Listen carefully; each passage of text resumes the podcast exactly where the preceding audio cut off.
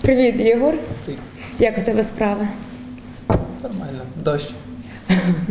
І Ющенко. Ющенко. А, я пам'ятаю, до речі, що десь в якому це було в 19-му році я ходила на твою лекцію по футурології і по лему. І я тоді навіть собі пропустити не могла, що ти так само займаєшся медитацією. І для мене якось просто це було так, знаєш, типу зазвичай а, це якісь такі різні площини. А воно в тобі якось так поєднується. І а, я спочатку думала, що може би дійсно було поговорити про футурологію, там, наприклад, про, про людину теперішню, бо вона дуже специфічна.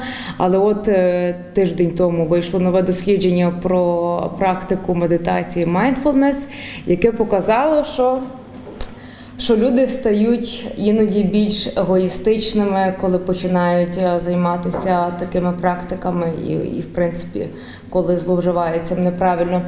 І в мене якраз до тебе більше питання по тому, по-перше, що ти думаєш загалом про, про всі ці тренди, саме mindfulness, і одразу, можливо, ти розкажеш, в чому різниця між звичайними, ну, типу, загалом медитація і практика mindfulness. Mindfulness – це тренд. Я думаю, що це вже більшості людей, які в темі трошки зрозуміли, тому що тренд приносить багато грошей, мільйонів, навіть там мільярдний вже якийсь бюджет пробили. 2 мільярди на наступ до кінця року має бути на ринку в США. Це частина корпоративної культури. Mindfulness створений е, власне як е, терапевтична методика, створена капазіном з використанням елементів буддійських якихось практик, е, але так дуже дуже мінімально всього. І цей тренд він доволі розкручений, він дуже відомий. Дуже багато хто плутає саме медитацію тільки з цим майндфулнесом цього кабадзіну. Але медитація вона ширша, тому що медитація це набір величезної кількості різних методик, деякі з них мають якісь підґрунтя наукове, щось досліджується. Зараз останніх там нехай від 70-х років до тепер це вже е, 60 років скоро буде, як досліджується більш-менш серйозно в різних галузях, що таке медитація і різні впливи. Е, Традиційні практики, якісь там сучасні практики на зразок mindfulness, там трансцендентальну медитацію теж досліджують і е, інтересно. І інші. Тобто є багато різних методик. Але в нас е, так склалося, що через е, медіа, через інтернет, через корпоративні культури, через хайп, через Google е, запросили нових менеджерів, які вчать mindfulness правильно сидіти і досягати великих успіхів і продуктивності на роботі людей, які не можуть вийти з офісу. То відповідно в нас є е, ця плутанина термінів, понять медитація, mindfulness, це на купу. А, і те, що ми, ми переписували з тобою, е, проблема багатьох людей, особливо в корпоративній культурі, та й будь-якій. Напевно, в масовій популярній це те, що як тільки з'являється якийсь хайп, якийсь тренд, зразу всі туди чіпляються, зразу собі починають е, цим е, зловживати, роблять це частиною свого его, е, очевидно, і тому медитація починає сприйматися як додаткове джерело е, офігінної богемності. Я медитую, я був на mindfulness ретріті, я все фоткав, так як можна подивитися, до речі, в інстаграмі спокійно собі десь на сайтах, як, як відбувається ретріти mindfulness, там вони щось там фоткають, там якусь родзинку поїли. Хіба на ретритах якраз і не треба відмовлятися повністю від е, гаджетів? Ну, від гаджетів, від розмов, від фотографій, від взагалі е, розмови, там, якщо ми говоримо про якісь серйозні, наприклад, буддійські ретріти там, чи навколо буддійські ретріти, то вони повинні би були бути доволі строгими. Там йдеться про те, що людина повинна не тільки переживати, що просто кайфово пофоткали класне дерево, от дивіться, який пейзаж, офігенний, я заплатив 10 тисяч баксів за участь в цьому ретріті, а потім отримує сертифікат. А це також робота із е, дуже неприємними станами. Тобто, якщо людина не готова, е, то вона може собі поїхати на якісь із таких лайтових оцих ретрітів, пофоткатися, приїхати додому і сказати, я така особлива особина людина тепер современна. У мене є вон там сертифікат, я учасник, я дуже-дуже mindful consumer.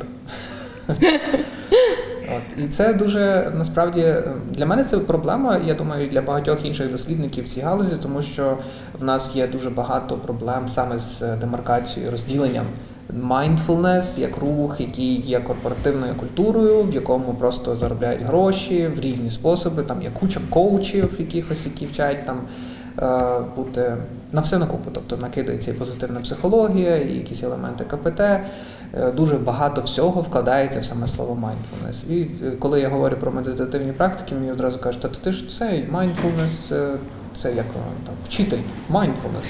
Ти ж вчиш mindfulness. Mindfulness це лише один інструмент. І він далеко не завжди виправдовує сподівання тих людей, які дійсно шукають допомоги. Це потрібно пам'ятати про це. Ну і звісно, мені ще подобається, коли є великі гроші, це добре, і коли вони вкладаються в дослідження, це теж дуже добре. Але мені ну просто е, мене іноді розчаровують оці. е, Мені нагадує це планову економіку в радянську епоху, коли там казали, наші корови за п'ятилітку видоїли в два рази більше, ніж треба було по плану молока. І от оця статистика така дуже там е, наводиться, так? Мені подобається, коли от я читаю, ну не дуже подобається це, я так просто іронізую. Коли там кажуть, люди займалися майндфулнесом, і це спричинило 30% більше продуктивності, вони отримали більше там заряду позитиву, оптимізму. І там менше стресують і краще працюють в офісі, тому великі власники корпорацій зацікавлені в таких коровках, які працюють краще.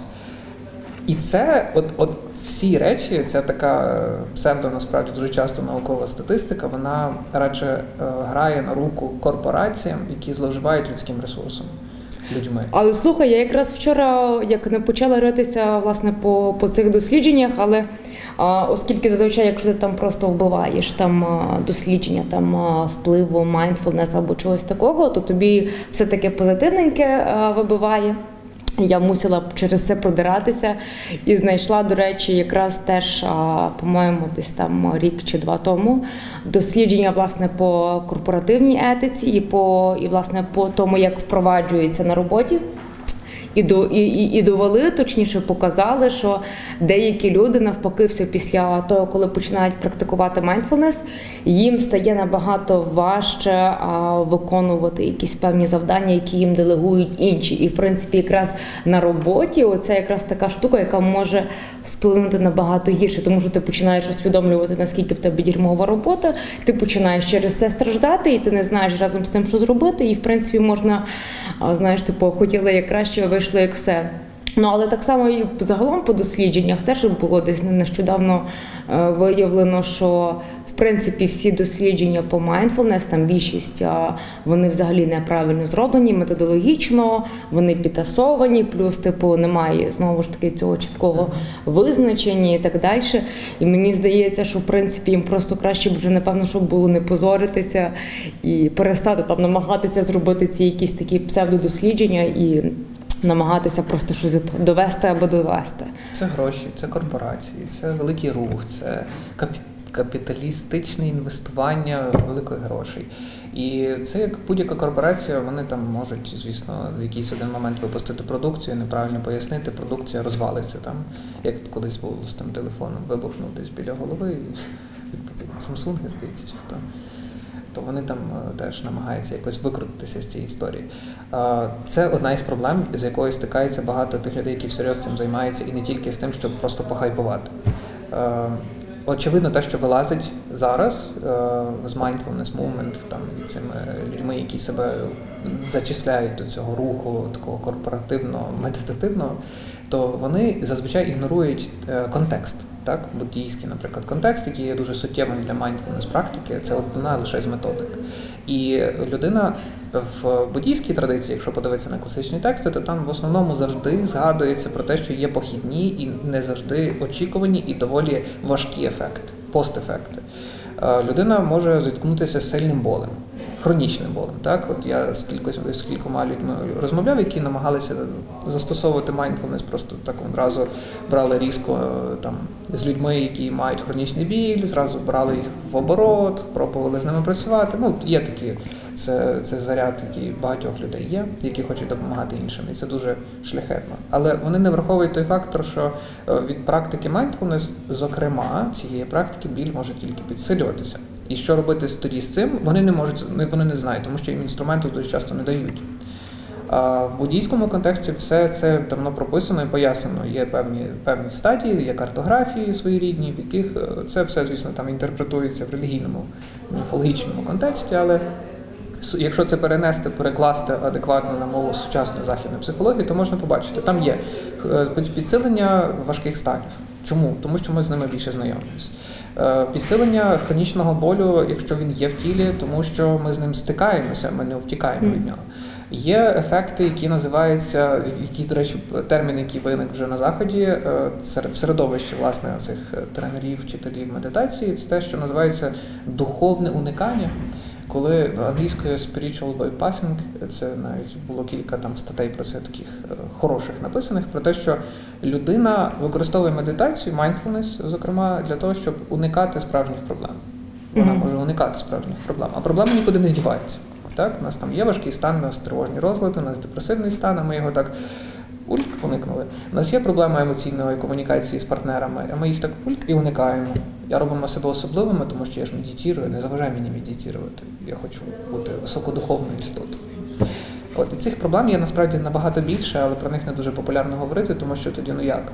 О, виявляється, що це може спричинити загострення якихось ваших проблем внутрішніх. Ми не можемо нести за це відповідальність, перепрошую. Я вчора якраз собі просто вирішила ще так розписати то, то що там, наприклад, здебільшого там говорить, що тобі дасть mindfulness, а, і там подивитися в принципі на це якось більш реалістично. І, наприклад, я так щось подивилася, та сама, наприклад, там концентрація уваги. То мені здається, що тут, в принципі, якось можна там це вдосконалювати якраз і без медитації, тому що те, що ти 15-20 хвилин зранку будеш щось робити, після того ти будеш втикати е, цілий день якось так в, в гаджеті, то тобі воно в принципі просто знівелює будь-який результат. А, в принципі, так само так як зі стресом, це зовсім не так працює і. Загалом, що мене найбільше дивує, а, бо я коли була почала цікавитися буддизмом, мені тоді десь було 21 рік, здається. А, ну і тоді для мене було якраз найважливіший цей момент, що ти починаєш такі якісь практики для того, щоб відкрити свій розум, тобто там відкрити собі його а, істинну суть, і не знаю, там власне йти до якогось а, просвітлення, але власне з цим пошуком певної істини особистісної. І мені якось, я коли дивлюся на цих людей, то якось так підозріло, бо таке враження, що вони взагалі забули про ці якісь речі, і особливо якщо говорити а, про, про медитації загалом, то вони ніяк неможливі, в принципі, там ніякого результату ти не можеш досягнути, поки ти не зрозумієш, принаймні якось так частково. Про природу пустоти в розумі і так далі. Тобто і Воно якось так взагалі виглядає, ніби вирване не то, що з контексту, а просто так от з м'ясом. І мені цікаво, чому ці люди взагалі не хочуть, не знаю, там, хоча б якось вдавати оці от зацікавлення в розвитку власному, власне, типу, якщо говорити про розум. І а, я не знаю, чи ти міркував про те, наприклад, чи, можливо ти знаєш, чому саме воно позбавилося цих всяких контекстів більш глибших? Ну як, потрібно було донести певну інформацію про практики для західної людини. Західна людина доволі секуляризована, це теж певний міф глобальний, але нехай так буде порівняно з іншими якимись регіонами. Нехай. І для того, щоб достукатися до цих людей е, з якоюсь духовною практикою, так треба сказати, що це повністю секулярна практика, взяти забрати повністю буддійський контекст, тому що буддизм це релігія, якби там багато хто не хотів, це таки це релігія, хоча там великий інший інший є багаж, так. Ну і залишити якусь одну методику, яка доволі простенька, дати її в обгорці вже такій більш секулярній, для того, щоб люди її використовували, плюс додати туди елементи психотерапії з якихось різних напрямів, там є різні інтереси перетинаються. Ну і це насправді дуже класна ідея, тому що е, інструменти, які використовуються в mindfulness, е, вони є традиційно дуже ефективними в контексті традиції, в контексті традиції буддійської. І єдина річ, про яку мені здається, вони забувають, вони так з- вони насправді я так спостерігаю за цим рухом вже не один рік і бачу, що іноді вони нас доганяють. Наприклад, вони там доповнюють hardfulness, нове, нове слово там було. Тобто е, вони доповнюють mindfulness просто спогляданням холодним відстороненим того, що з нами відбувається, будь-яких феноменів в нашому умі, е, чи емоції, чи будь-що. Ми це все спостерігаємо холодно, так ніби більш-менш об'єктивно. Ми це додаємо для того, щоб це не було холодним досвідом. Ми додаємо елементи практики метти, тобто роботи з емоційними пом'якшувальними такими станами. І це теж трошки вирівнює. Але знову ж таки, це е, замість того, щоб отак от кожного разу нас доганяти якісь речі, знову запозичати в буддизму чи в якихось інших е, традиціях методики для того, щоб е, заклеїти діри, які виникають на човні, так? Можна би було просто нарешті чітко розібратися, прояснити, що до чого і чим відрізняється ну, mindfulness, той, який Кабадзін говорить, відрізняється від буддійського mindfulness. Чим відрізняється Мак mindfulness, як новий термін, який виник, до речі, в середовищі. У мене одна студентка е, пише дипломну роботу по цьому феномену. Богдан е, Шумилович порадив. Вона до мене звернулася, і ми зараз працюємо над цією темою, то вона пише якраз про ці, як вона називається, ця порожня робота, забув. Це його термін, книжка така дуже популярна зараз. Не знаю, не підкажу. Е, ну добре, безсенсовно щось там робота, і плюс до MacMindfulness ми перейшли. І і часто, коли е, використовують західні люди, вони вони чому це роблять вихолощування? Е, з одного боку, це для того, щоб людині західні пояснити секуляризованій, що це таке, чому це корисно. А з іншого боку, е, це також, е, ну, мені здається, намагання запатентувати. Запатентувати те, що ми ж не просто взяли буддизм, а переробили, зробили авторську методику, тому це наше. Ми запатентуємо це як mindfulness, mm-hmm. саме це. І тому будемо видавати всякі ліцензії, дипломи, сертифікати, організації створювати, школи, коучів, і от пішло, поїхало ще більше грошей заробляти. Ну, в традиціях капіталізму. Тобто це така дуже річ нормальна. Я сподіваюся на те, що все-таки, крім того, що є як це. Капіталістичний майндфулнес буде ще соціалістичний майндфулнес, без цього нікуди. І феміністичний. І феміністичний буде, і всі всі рухи, які ідейно на заході проростають, вони долучаться до цього і почнеться якась ще соціалістичне, до речі, частково теж вже є.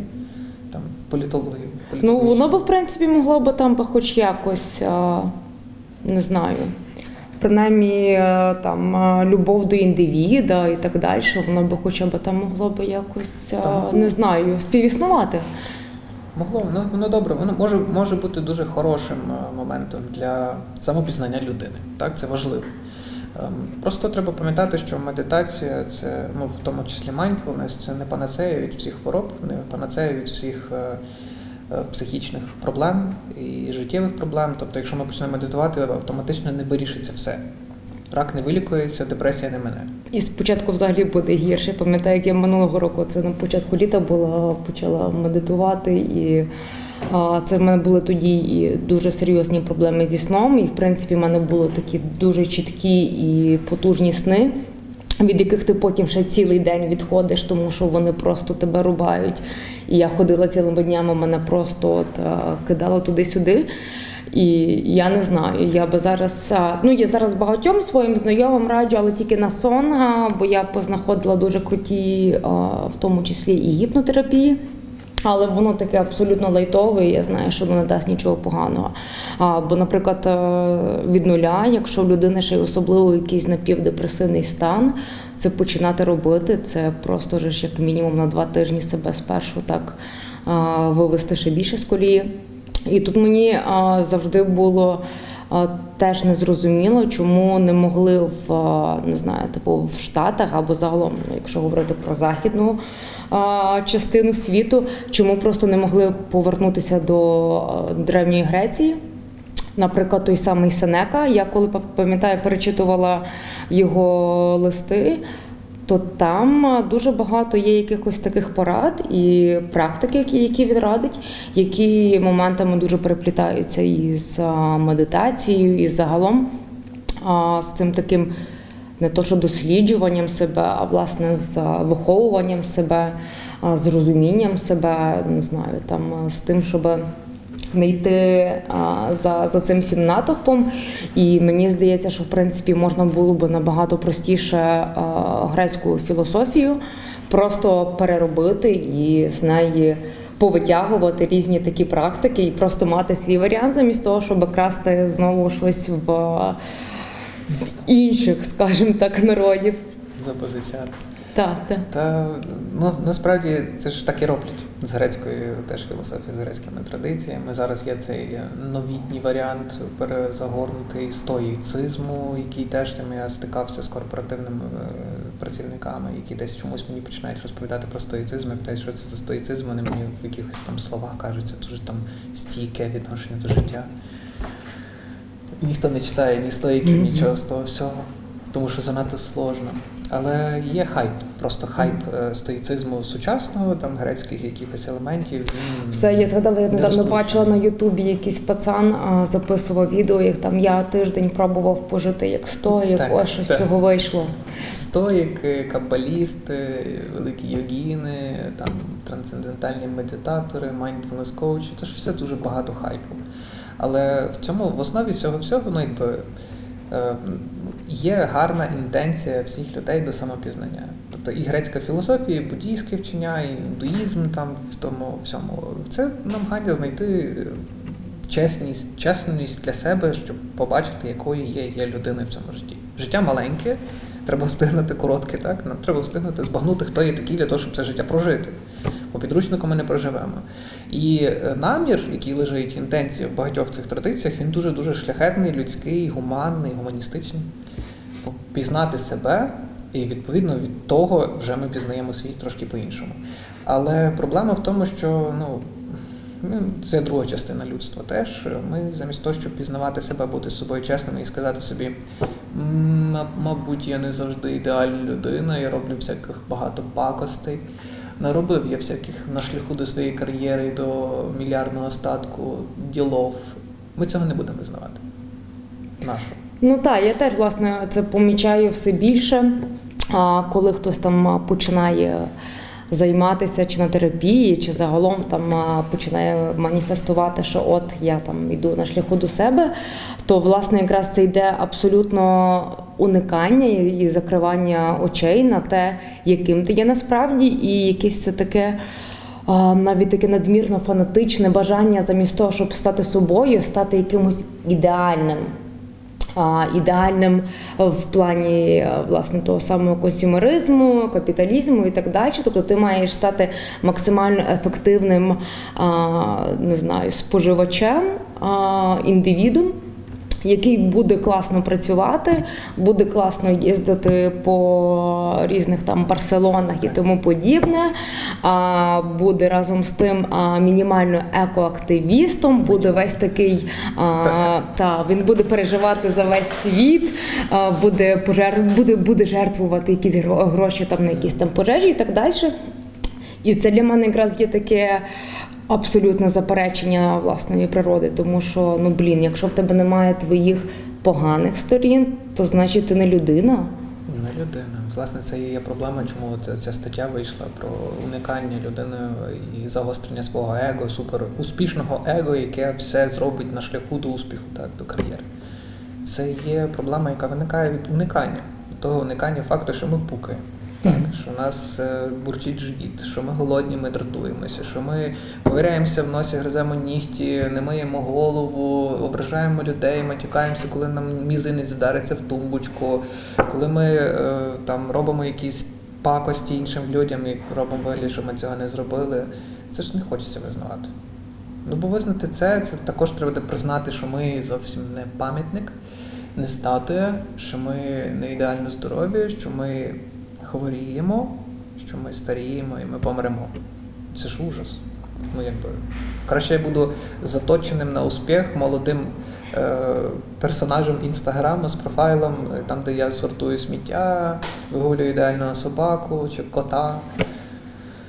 Дружу з Ілоном Маском і курю з Джо Роганом траву на його цих подкастах. Ну, тобто, Я люблю Жирогана.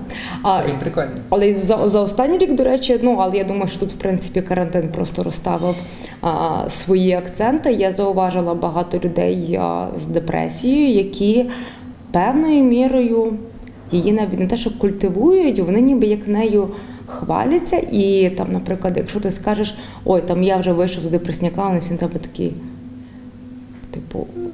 Як ти посмів бік культури хайп. слабак, типу, як ти міг вийти з депресняку, і там а, воно мене певною мірою дуже бентежить, тому що замість того, щоб а, не знаю, зробити цю, то що я перед тим говорила, mindfulness а, депресію і спробувати розібратися, а, подивитися на це з.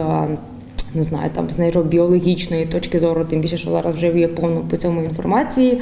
А, люди просто страждають, вони а, ходять до якихось дивних терапевтів і а, постійно їх якось там ще потім починають міняти, не міняти і так далі. І це якесь таке з однієї сторони, ніби і прийняття себе, але дуже якесь викривлене. Тому що, в принципі, коли ти а, маєш.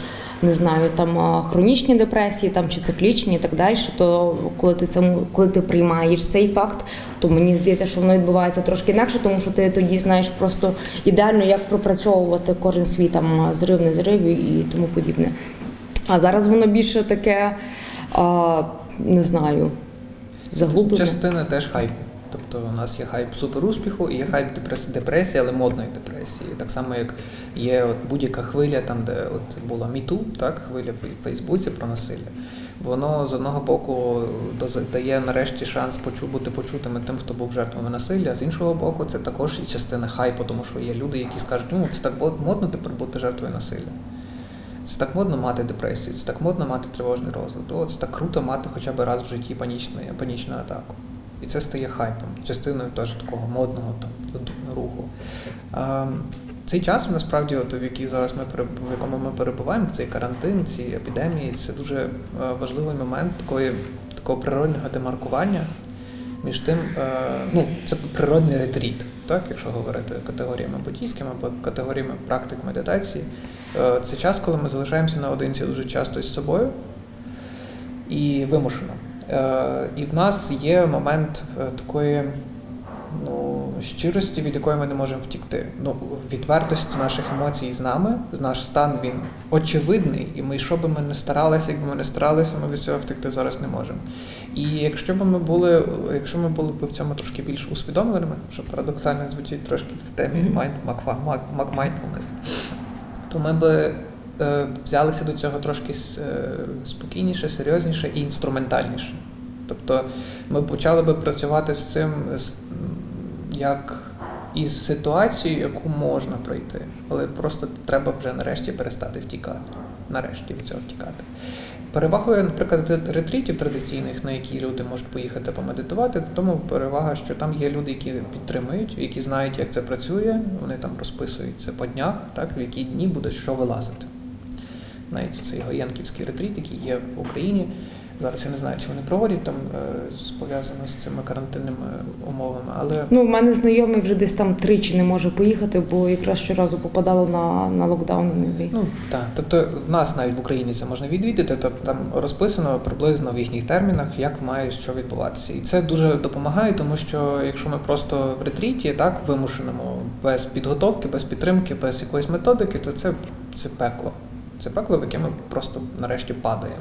Нас нічого більше не підтримує, нас не підтримує робота, ми не можемо втекти в кав'ярню, ми не можемо посидіти в ресторані, ми не можемо втекти в Барселону, пофоткатись там, вернутися знову і сказати, а депресія, подожди мені ще місяць. Я зараз поїду там, не знаю, десь в Ісландію, а потім вернуся, і тоді ми з тобою поговоримо, але потім я піду до психотерапевта, сфоткаюсь красиво, зроблю знимочку і знову буду втікати. Тут вона депресія просто нарешті каже: все, ти сидиш вдома, привіт. І з цим треба щось робити. Психотерапія може допомагати, до речі, теж.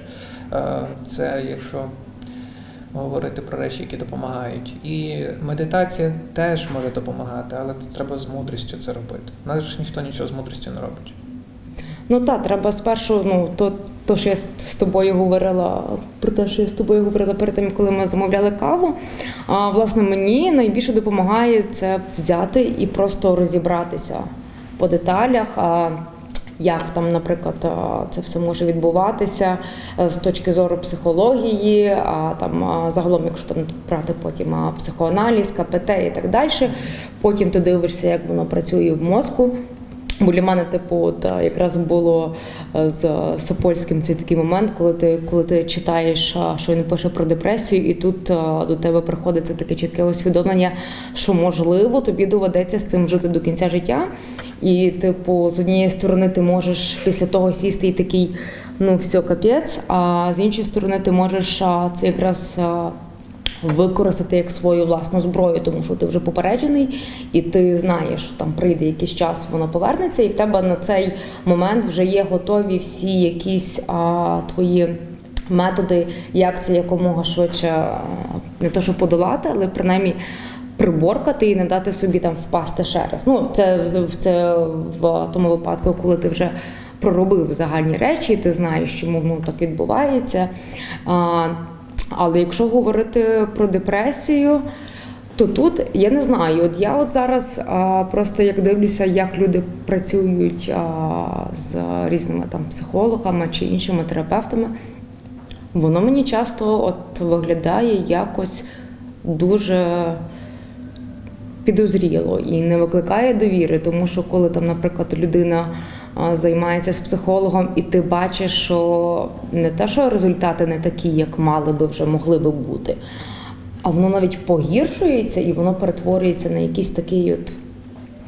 Дуже дивний спосіб загравання одне з одним, і тут мені здається, що вже треба й говорити і про відповідальність терапевтів, які теж просто собі набирають клієнтів. Мене таке враження, і щось там собі штопають. І я не знаю просто, от що, що відбувається ну, зараз з цими спеціалістами. Я думаю, що це варто говорити саме з психотерапевтами, бо вони більш в цій сфері е, живуть, працюють і вони могли би поділитися своїми спостереженнями, тому що це теж багато років вже спостерігається. Є дуже багато різних захисних механізмів, як в пацієнтів, так і в самих терапевтів. Є особистісні фактори, є суб'єктивний підхід, є зрештою питання кваліфікації, тому це дуже питання таке широчезне. Так само, до речі, як і з майндфулнесу. Серед майндфулнесу треба розрізняти, наприклад, людей, які прийшли, прийшли туди тільки для того, щоб заробити гроші. Є люди, які використовують е, цю mindfulness як термін для позначення методики, з якою вони працюють, наприклад, там в реабілітаційних центрах, в хоспісах, в які з жертвами сексуального насилля, з ветеранами, які прийшли після війни. З Мають залежними те- теж, залежними працюють. Тобто це люди, які приходять, е, їх теж називають mindfulness. Ти, ти вчиш людей mindfulness meditation. Вони вчать mindfulness meditation. Я можу назвати величезну кількість людей, які використовують це слово для позначення методики, з якою вони працюють з людьми, які цього потребують. Але тут потрібно дуже багато всього пояснювати буквально, що є одне поняття і одна група людей, є інше поняття, таке саме на, на, написане так само, але містить в собі зовсім інший зміст і зовсім іншу мету. Є, ну, чому взагалі виникла навіть сама проблема Mac Mindfulness і там критика цього всього, що відбувається зараз? Е, тому що можна навчити бути уважним снайпера, який буде на війні вбивати Мгм. людей. Можна навчити бути уважним і дуже зосередженим і відстороненим від того всього, що з нами відбувається, поліція, поліцейського, який просто буде дубасити і поливати бало- газовим балоном людей, натовп, і буде робити це майндфулі. Просто мені так спокійно, що я вас психою, мені нормально, я це переживаю, тому що це процес, який просто відбувається зі мною феноменологічно. Е, І це проблема, е, яка виплила, бо mindfulness без розуміння контексту, без етичних цінностей, без установки на те, що ми люди, без е, нагадування, що ми вчимося співчувати, а не просто бути суперуспішною особою. А співчувати передбачає, що ми не тільки жаліємо бідних за те, що вони бідні, за сиріт за те, що вона сироти, бо яка сирот, сирітка така нещасна, бідна. Дитина в Африці не має що їсти. А ми співчуваємо їм, бо розуміємо глибинно, що ця людина нічим не відрізняється від нас. Просто нам трошки більше пощастило. То, що ми живемо тут. Вони там голодають, а ми тут трошки нам пощастило. Це не означає, що треба бігти одразу спасати всіх на планеті, бо такі є випадки. Це той, теж стадія, до речі, в медитативних практиках є, коли люди прокидаються в один момент, їм здається, що вони вже зцілилися. І в них є така е, помилка в тому, що вони вже краще знають цей світ, ніж ті, хто ще страждають. І ми їх маємо всіх спасти. Це проходить, до речі, багато людей. І під час терапії це проходять, і під час е, релігійного навернення раптом стають місіонерами, і під час практики медитації теж стадію, всю стадію майже всі проходять, якщо йдуть більш-менш в тому самому напрямі. Оце бажання всіх спасти. І це теж не дуже гарна позиція, тому що виходить так, що ти що виходить краще від, від цих людей. І це не Хоча якраз та, якраз ж там річ в тому, що ти усвідомивши власні страждання, ти усвідомлюєш, що всі мають свої певні страждання, і ти, власне, якраз їм співчуваєш і співпереживаєш через те, що ти знаєш оцей біль, але то не означає, що ти маєш ходити і всіх рятувати. Ти просто маєш а, намагатися своїми якимись власними діями загалом покращувати. Так, А, ну, те, що відбувається. спасальницька це поза, це дуже зручна поза. Це поза, яка передбачає, що я спасаю, значить я краще. Зараз згадаю цей трикутник Карпмана, так? це цикл той жертва, контролер, насильник. Чи як там? Рятівник, жертва, контролер. Е, То тут Хіба це контролер? Ну, але менше, менше з щось схоже до цього терміну. Тобто людина, якщо вона собі вважає, що вона рятівник, то значить має бути хтось спасенний, має, значить має бути хтось жертвою, хтось нижчий від мене в моєму спасенному стані, дивлюся на цих І нещасних. неважливо, чи та людина хоче, щоб її рятували, чи не хоче. Так, немає значення. Немає значення. Ми всі маємо бути mindful. А, і давай нарешті перейдемо вже до твоєї секулярної медитації. А, мені просто от най, найважливіше і найцікавіше те, як ти от а, в тебе є там чіткі а, ці а, стадії, етапи точніше. А, і от, власне, якщо там йти на противагу mindfulness і всім цим модним трендам, для чого саме твоя секулярна медитація, і от що ти насамперед хочеш давати людям? Тому що, оскільки вона секулярна, відповідно, я так розумію, що ти. Не даєш там супер буддийські вчення, відповідно, знову ж таки виходить, що воно теж якось не то, що відірване, але трошки відмежоване. І як таким чином, тоді, коли воно відмежоване, як можна так зробити, щоб воно працювало на тебе і не було якимось таким просто проведенням веселим часу. Та лабораторія, яку я створив, е, це скільки вже років? Шість, напевно, тому. Це така е, для мене це було просто природне вираження того, чим я займаюся вже дуже багато років. І що зі школи цим займався всім, і мені потрібно було це особисто мені. Так? Тобто немає мотивації щось робити впродовж всього життя, якщо це не стосується конкретно мене.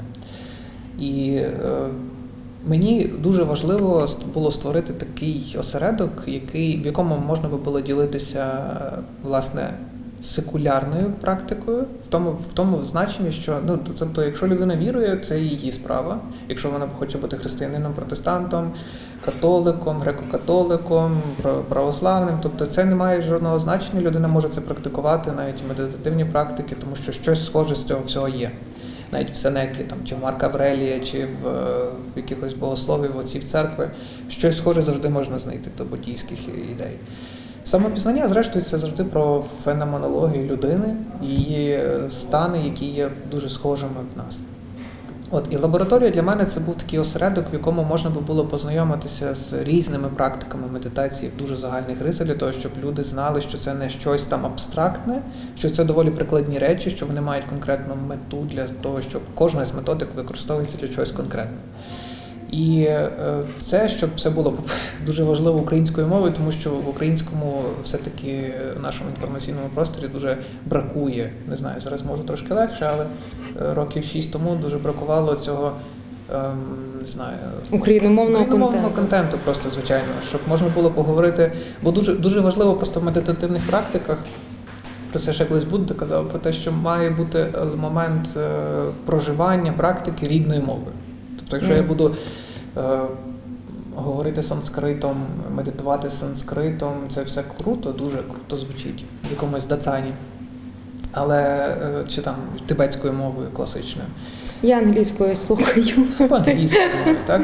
Але коли ми, коли ми не просто теоретично це засвоїмо, а починаємо практикувати, то виявляється, що нам хочеться говорити це тими словами, якими ми живемо, яким живе наше серце, яким виховане наше серце, в межах того всього середовища, в якому з яким ми говоримо ось тут, так, всередині в глибині нас. Це дуже інтимний процес. Це не теорія, не абстракція, це дуже інтимний процес знайомства з собою.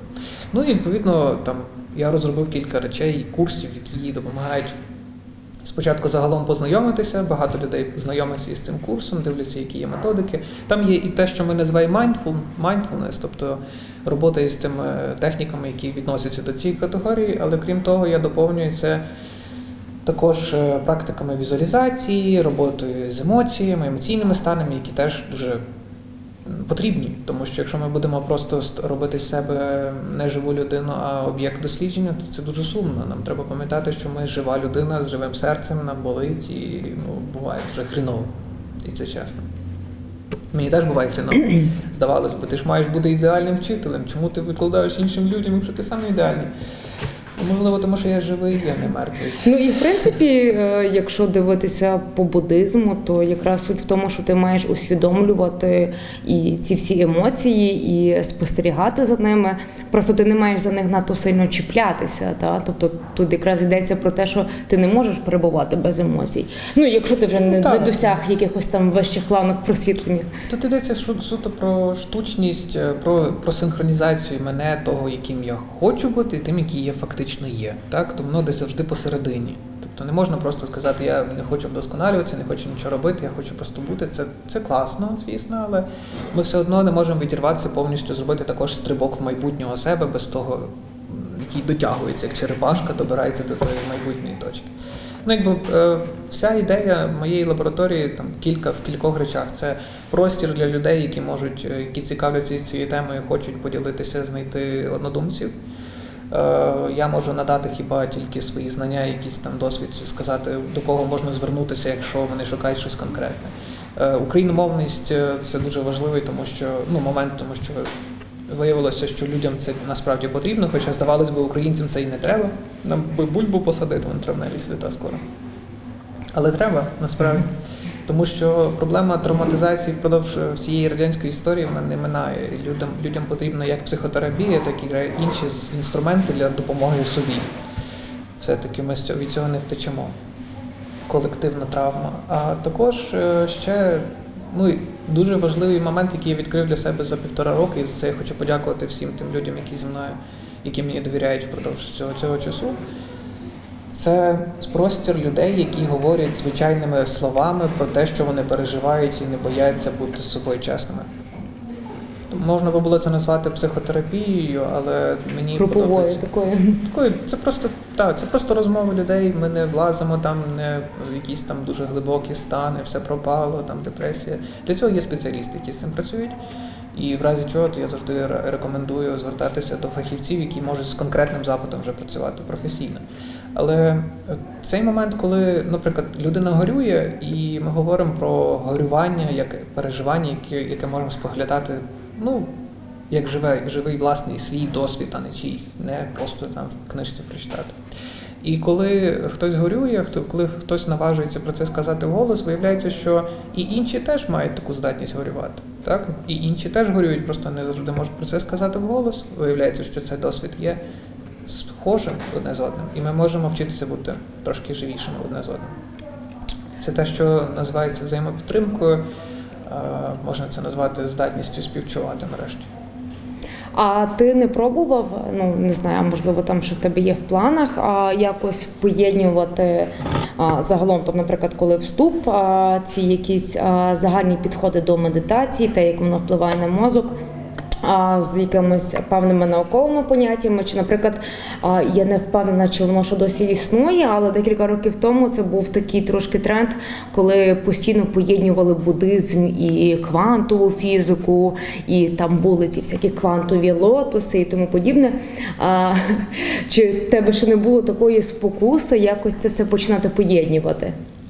Та не якби не було. Це, е, спроба поєднати ці всі речі, це нам вже нав'язування моєї власної інтерпретації. Я те, що хочу, хотів би це дотримуватися, наскільки це можливо для філософа, для практика, це дуже важливо. Не нав'язувати своєї власної інтерпретації чи будь-якої канви людям, які переживають досвід вже, вже власний. Я можу надати тільки абетку. Так, ми можемо надати якісь техніки, можу надати рекомендації, можу сказати, до яких можна звернутися джерел, як наукових, так і буддійських, якихось інших психотерапевтичних, психологічних, КПТшних, будь-що, чи до якихось спеціалістів. Ми це можемо, е, ми це можемо знайти, ми це можемо поділитися разом. А от е, сказати там, що буддизм там всім все спасе, це квантова механіка, це дурня насправді. Ну, тобто ті всі речі, які роблять, я, я, я розумію, що це люди хочуть зробити як краще, але краще б вони цього не робили.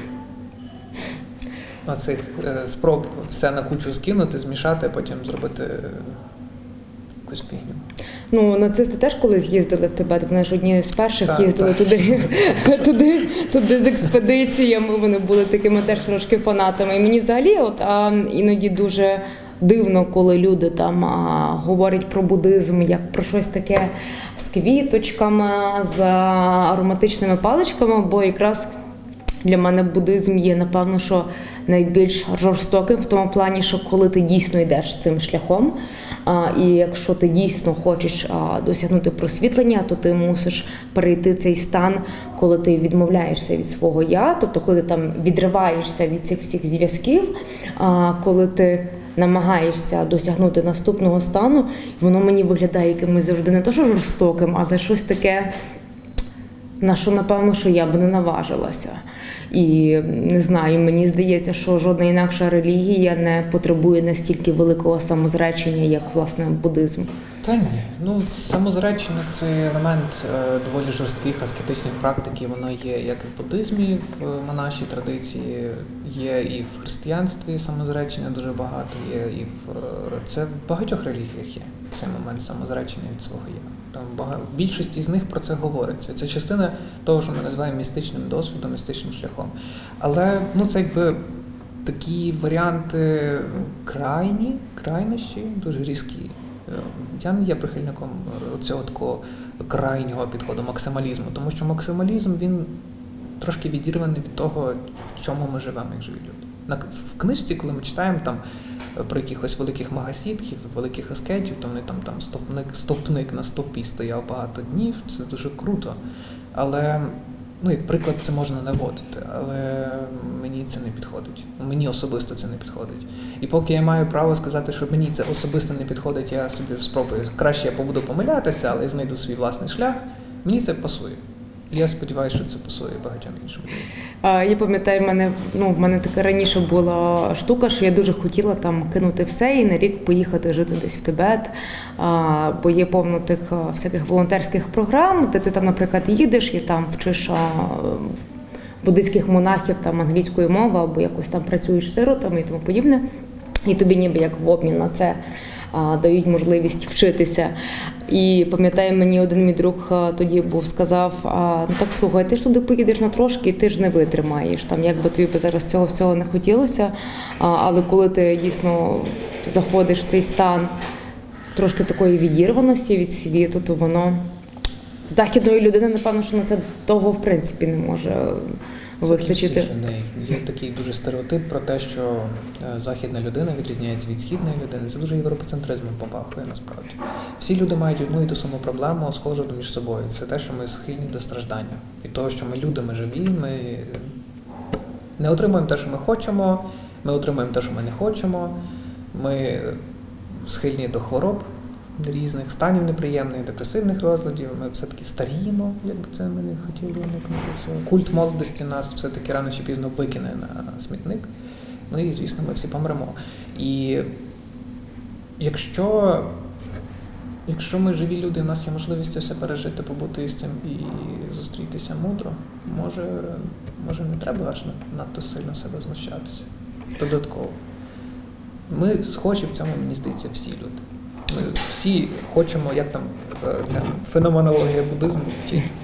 Ми уникаємо те, що неприємно, втікаємо, ми хочемо те, що приємне, але воно від нас втікає. І ми дуже багато речей просто не розуміємо, тому що не знаємо, куди їх впихнути в якусь з цих наших скриньок. А ти, значить, ну не дуже так сильно не то, що погоджуєшся, але там віриш в те, що все-таки а, якісь там західні люди і східні люди там більш придатні до ну, наприклад, як говорять, що східні люди, азіати, в них більше це таке соціальне життя, вони більше колективні. А значить, західні люди більш індивідуалістські, і тому, наприклад, їм важче там може йти буддизм як такий, і всі ці практики, е, чи насправді воно би не мало впливати. Я десь якраз буквально на днях щось таке читала, що це далі продовження з тої старої традиції розділення людей по якихось стереотипах, які там, звісно, є речі тенденції, тенденційні. Але якщо ми говоримо про Китай, Азію, яка зараз, яка розвивається промислово, культурна, капіталістично орієнтована, то там дуже багато індивідуалізму. І навпаки, захід е, може демонструвати дуже раптом зростання ролі колективізму, соціальній комунікації, взаємодії. Це такі речі. Просто тут проблема в тому, що ми дуже часто беремо одну версію буддизму, один ідеальний істинний буддизм, один, одне істинне християнство, одне істинне там ще щось, якусь методику, яка стілить всіх, панацею, все. Але в побуті, в житті, в взаємодії це трошечки по-іншому. Буддизм не один, буддизм, буддизмів є стільки, скільки є живих людей. Кожна людина. Є, от, якщо дивитися суто по вчителях, є там вчителі дуже жорсткі, такі серйозні дядьки, які все своє життя дуже серйозні, строгі, ніколи не усміхаються. І до них є відповідні учні. Вони приходять і йдуть саме до такого вчителя, бо їм пасує такий шлях. Є вчителі, які, от, наприклад, як Аджан Брах, мій останній дуже тішуся з нього, він мене дуже веселить. Він каже, що він прихильник Хахаяни. Є там Махаяна, Ваджаяна, Теравада, так, напрями. І Хахаяна це просто того, що він багато, він багато жартує. Він там ходить в хосписи, допомагає людям, які помирають, і розказує їм анекдоти. Замість того, щоб казати, ну ви помрете, це сумно, звісно. Можна разом поплакати. Він приходить і розказує анекдоти, тому в хосписах його всякі медсестри не дуже люблять. А чого? Бо А він там шум, бо він шум піднімає. Так, він піднімає шум, він приходить, там розказує анекдоти, всі сміються, там мають всі бути такі от. Осні і вмирати. Так. Є вчителі е, м'якші, є вчителі жорсткіші, є вчителі більш з високодуховними поглядами, там хтось розказує якусь чуш в дусі Кастанеда плюс ще щось. Е, І буддизм все на купу, я великий шаман викликає духа ведмедя. І це все теж є. І кожен собі може знайти відповідно до того, Ну і ще окремо є Далай-Лама, який просто їздить і е, Та, говорить всі- бути всі добрі і любіть одне одне. одного. А як ти думаєш, колись десь може прийдеться, не знаю, там загальна така мода на буддизм, а, і в принципі якесь таке апелювання до нього там за будь-якої можливості і потреби самовдосконалитися? Я вболіваю, щоб ця мода пройшла. Тому що в цьому моменті, коли мода пройде, ми нарешті будемо знайомитися з буддизмом таким, яким він є різним. Бо до тих пір, поки ми собі придумаємо конструкт буддизму, ми будемо далі вже, вже 100 років чи, чи більше. е, Захід далі конструює собі буддизм, який взагалі відірваний від реальності. Просто що собі придумали там буддизм це релігія без Бога, релі... це атеїсти, там, ще щось там, песимісти, нігілісти, або навпаки високоінтелектуальна релігія, яка все перевіряє. Ну, дайте спокій буддистам. Ну, та я це згадала, що я якраз буддизмом зацікавилася загалом була, коли читала Ніцше, бо він це вважав однією з найідеальніших релігій. В принципі, він казав, що це просто топчик. І Боже, і пройшло скільки років, і в принципі здається, що загалом цілком не змінилося оце якесь таке віддалене ставлення і упереджене, я би навіть сказала. Не то, що упереджене, але таке стереотипне цілком. А дивися, якщо, наприклад, ми дійдемо нарешті до того, що ми перестанемо дивитися так на буддизм, і ми почнемо його досліджувати в його всіх проявах, видах і тому подібне. Як ти думаєш, що тоді може змінитися, і чи в принципі воно може дати щось таке нарешті добре? Чи це насправді йдеться більше про самі дослідження як такі? Воно може дати будь-що. Може дати як і зловживання, так і хороші речі. Буддизм може дати багатьох людей, які надихаються його ідеями, оцим чого вчення, е, і допомагають людям е, справлятися з болем, справлятися з фактом смертності, долати труднощі і бути щасливим. І в цьому середовищі будуть також люди, які будуть ним зловживати. Це нормально. І я вважаю, що це норм. Це буде якраз це ознака того, що це буде цілком нормальна адаптація нарешті буддизму. Поки ми думаємо, що буддизм це тільки світле майбутнє, в якому всі будуть е, щасливі, то це погано. З іншого боку, якщо ми будемо думати, що буддизм це жорсткий аскетизм, нігілізм і сатанізм, це, це теж не, не здорова адаптація. От коли в нас буддисти будуть сусідами і вони з нами будуть нормально стосунки мати, там, там щось кинув сміття через огорожу, ми сваримося з тими буддистами, матюкаємося з тими буддистами. Б'ємося, Б'ємо вино з буддистами, так? Тобто це живі люди, вони бувають різними.